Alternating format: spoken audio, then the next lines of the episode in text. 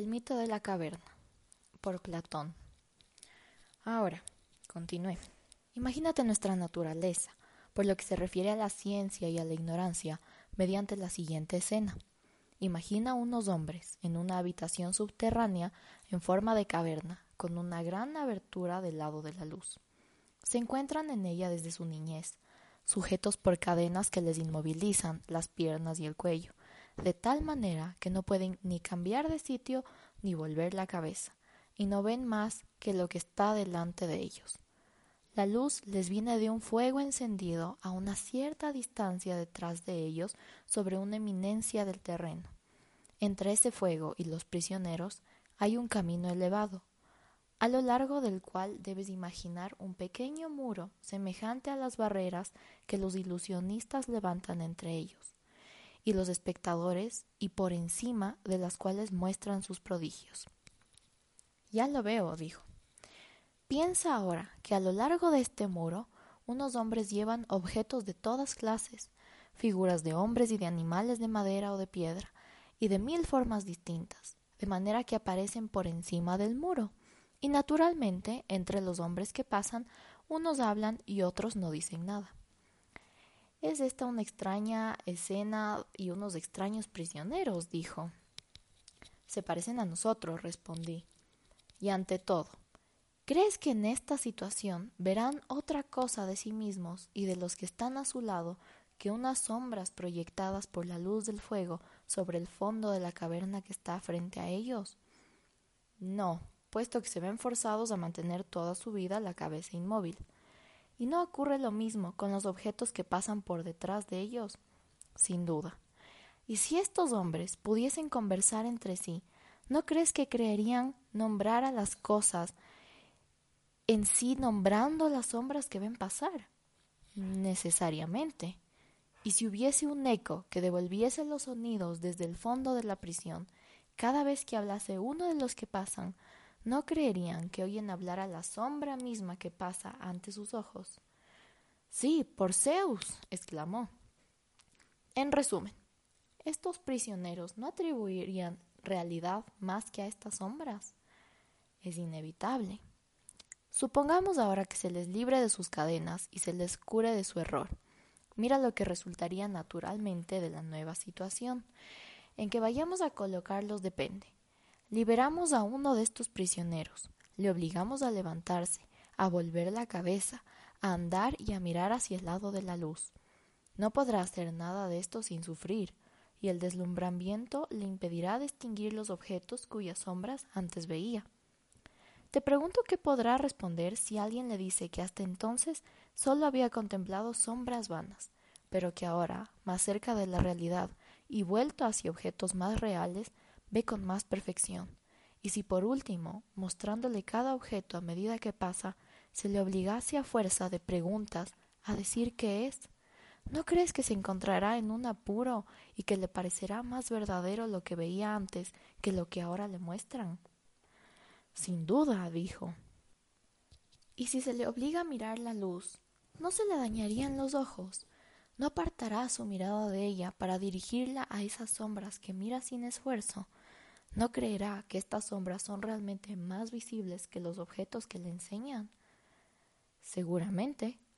¿Y si ahora lo arrancamos de su caverna a viva fuerza y lo llevamos por el sendero áspero y escarpado hasta la claridad del sol? Esta violencia no provocará sus quejas y su cólera, y cuando esté ya a pleno sol, deslumbrado por su resplandor, podrá ver alguno de los objetos que llamamos verdaderos. No podrá, al menos los primeros instantes. Sus ojos deberán acostumbrarse poco a poco a esta región superior. Lo que más fácilmente verá al principio serán las sombras, después las imágenes de los hombres y los demás objetos reflejados en las aguas, y por último los objetos mismos. De ahí dirigirá su mirada al cielo y soportará más fácilmente la vista del cielo durante la noche, cuando contemple la luna y las estrellas, que durante el día el sol y su resplandor. Así lo creo. Y creo que al fin podrá no solo ver al sol reflejado en las aguas o en cualquier otra parte, sino contemplarlo a él mismo en su verdadero asiento. Indudablemente. Después de esto, poniéndose a pensar, llegará a la conclusión de que el sol produce las estaciones y los años, lo gobierna todo el mundo visible y es en cierto modo la causa de lo que ellos veían en la caverna. Es evidente que llegará a esta conclusión siguiendo estos pasos. Y al acordarse entonces de su primera habitación y de sus conocimientos ahí y de sus compañeros de cautiverio, no se sentirá feliz por su cambio y no compadecerá a los otros.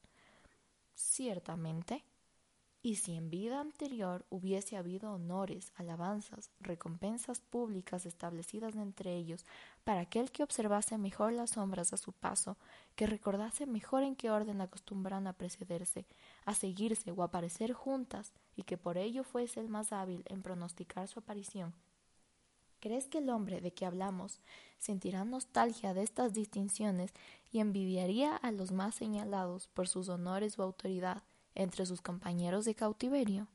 ¿No crees más bien que será como el héroe de Homero y preferirá mil veces no ser más que un mozo de labranza al servicio de un pobre campesino y sufrir todos los males posibles antes que volver a su primera ilusión y vivir como vivía?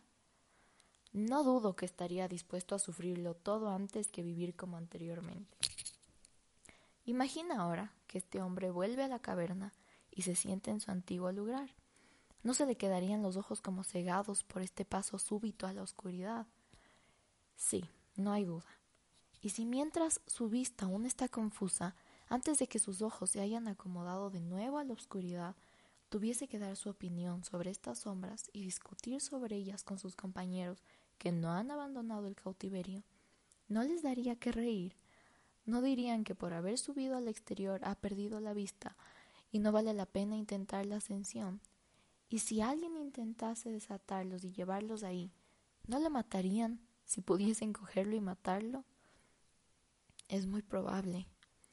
Esta es precisamente, mi querido Glaucón, la imagen de nuestra condición. La caverna subterránea es el mundo visible. El fuego que la ilumina es la luz del sol. Este prisionero que sube a la región superior y contempla sus maravillas es el alma que se eleva al, mundo inteligible. Esto es lo que yo pienso. Ya que quieres conocerlo, solo Dios sabe si es verdad.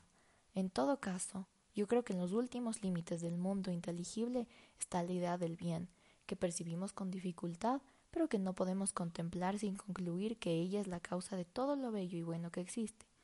Que en el mundo visible es ella la que produce la luz y el astro de la que procede. Que en el mundo inteligible es de ella también la que produce la verdad y la inteligencia.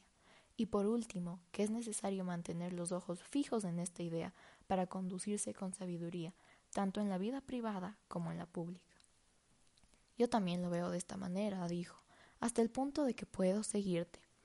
Por tanto, si todo esto es verdadero, dije yo, hemos de llegar a la conclusión de que la ciencia no se aprende del modo que algunos pretenden. Afirman que pueden hacerla entrar en el alma en donde no está, casi lo mismo que si diesen la vista a unos ojos ciegos. Así dicen, en efecto, dijo Glaucón. Ahora bien, lo que hemos dicho supone, al contrario, que toda alma posee la facultad de aprender, un órgano de la ciencia, y que, como unos ojos que no pudiesen volverse hacia la luz, sino girase también el cuerpo entero, el órgano de la inteligencia debe volverse con él alma entera desde la visión de lo que nace hasta la contemplación, de lo que es y lo que hay más luminoso en el ser. Y a esto hemos llamado el bien. ¿No es así? Sí. Todo el arte, continué, consiste, pues, en buscar la manera más fácil y eficaz con el que el alma puede realizar la conversación que debe hacer. No se trata de darle la facultad de ver, ya la tiene, pero su órgano no está dirigido en la buena dirección, no mira hacia donde debería. Esto es lo que se debe corregir. Así parece, dijo Glaucón.